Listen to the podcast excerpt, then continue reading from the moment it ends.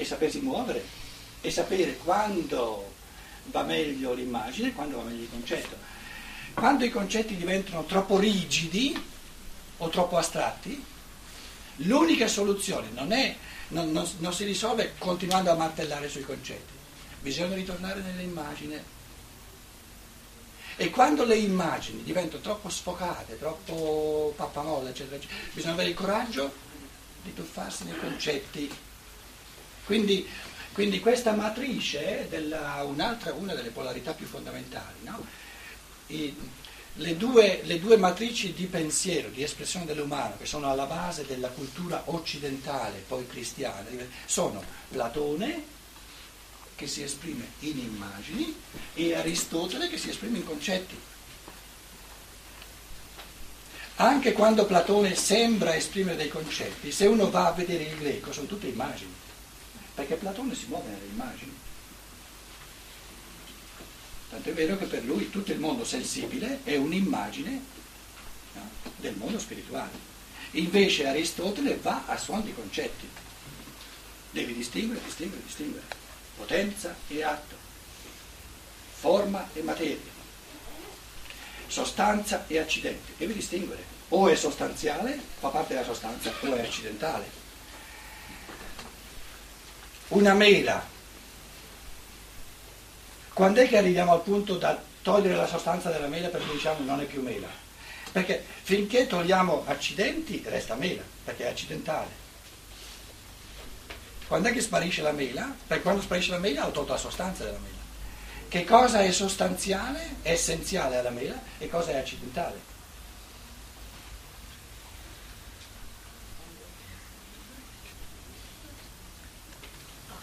È inutile che mettiate lì a pensare di tirarlo fuori in mezzo minuto, sarebbe un esercizio di pensiero di ore, bisogna fare passare in rassegna 30, 40, 50 attributi o aspetti eccetera e distinguere.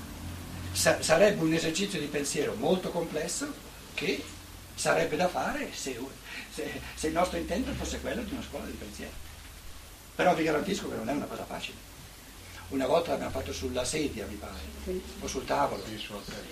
Quante gambe ci devono, sono essenziali perché sia una sedia? Basta una? Ah, è una sedia. No, perché il linguaggio crea un altro concetto?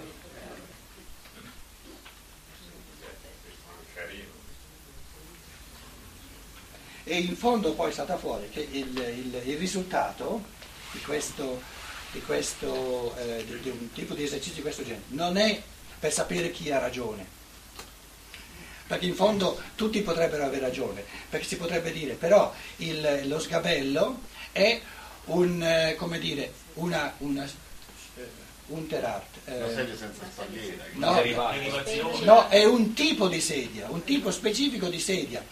Il senso di un esercizio che discerne tra ciò che è essenziale e ciò che è accidentale non è che si arriva a un risultato preciso per cui l'uno ha ragione e l'altro ha torto, no, non è possibile.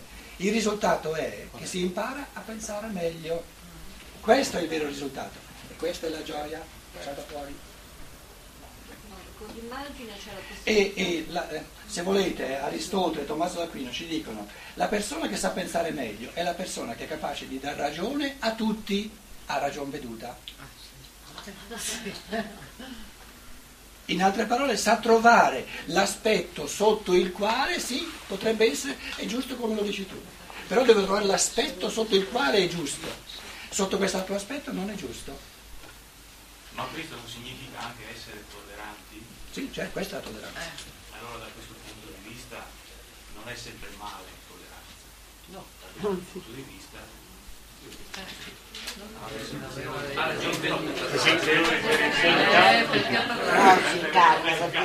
attento che mi devi dire cosa è essenziale alla tolleranza e cosa è accidentale. Me lo dici? L'essenziale è evitare lo sbranamento reciproco. No. Accettare. No, ed è tutto accidentale. Hai detto un fattore morale, e un fattore morale alla tolleranza è del tutto accidentale, perché la tolleranza è una categoria del pensiero, non morale. L'essenza della tolleranza è la capacità di considerare ogni fenomeno da tutti i punti di vista che ci sono, e allora li tollero tutti perché sono capace di immedesimarmi in ognuno.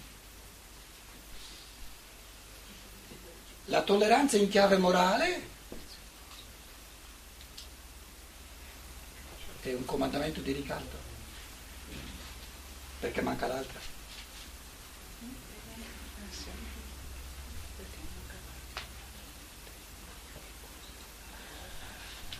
Non posso farle camminare insieme? Non posso farle camminare insieme, sia... No, la tolleranza intellettuale comprende quella morale, perché se io vedo il punto di vista, se io lo comprendo il punto di vista che ha l'altro, comprenderlo è il punto massimo di tolleranza morale, perché lo faccio mio. Invece se non lo comprendo e lo tollero, sono disonesto, faccio finta.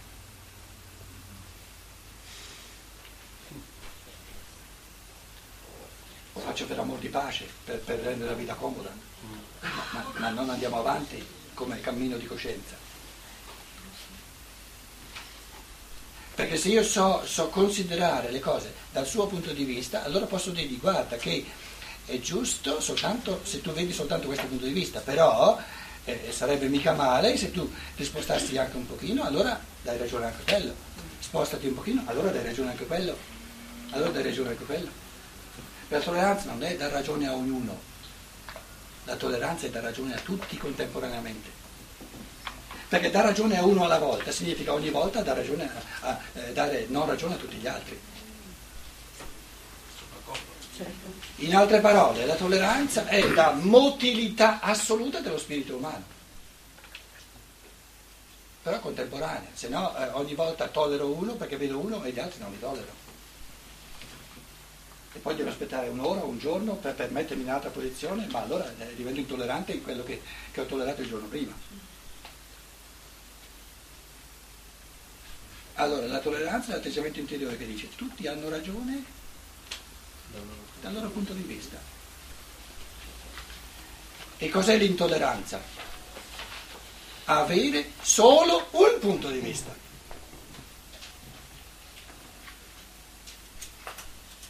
Quindi l'intolleranza è la parzialità.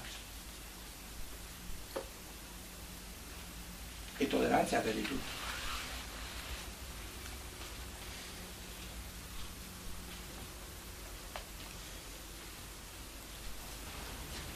Allora è difficile dar ragione ai fondamentalisti islamici. No, no, non si tratta di dargli ragione. La tolleranza sta nel... Abbiamo detto di capire il punto di vista. L'unica cosa che non va tollerata è l'intolleranza. Quindi il problema non è di dar ragione al loro punto di vista, è di vedere se riusciamo ad aiutar loro a far propri altri punti di vista. Ma come aiuto loro a far propri anche altri punti di vista? Facendolo io? Se no, mi faccio la predica. Gli dico di fare quello che non faccio io. E nella misura in cui coloro che lo fanno, operano per contagio, l'unico modo legittimo di aiutarci a vicenda è il contagio, in senso positivo. No? Perché è contagiante il parto? Perché il risultato finale è la gioia, è convincente. Nella misura in cui diventano convincenti le persone che sanno muoversi, senza diventare relativisti, no? Sanno guardare il mondo e la vita dai più vari punti di vista, e noi guardandoli vediamo, lì salta fuori tanta gioia, salta fuori la pienezza, invogliamo sempre più persone a muoversi con lo spirito, e allora sorge sempre più tolleranza. Quindi il fondamentalista non è intollerante per ciò che ha, è intollerante per ciò che gli manca. perché ciò che ha va bene, se ce l'ha è un punto di vista legittimo, tutto quello che c'è è legittimo. I problemi sono i buchi, sono i peccati di omissione. Te sei musulmano, no? Hai l'ottica di Allah, eccetera, eccetera, va benissimo. Hai mai provato a metterti nell'ottica del Cristo? Datti una mossa?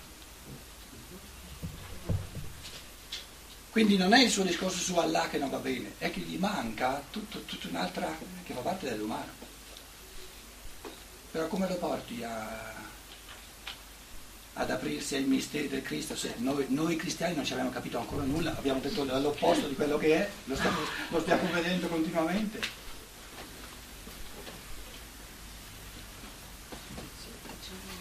Facciamo una pausa e poi finisco il capitolo 16.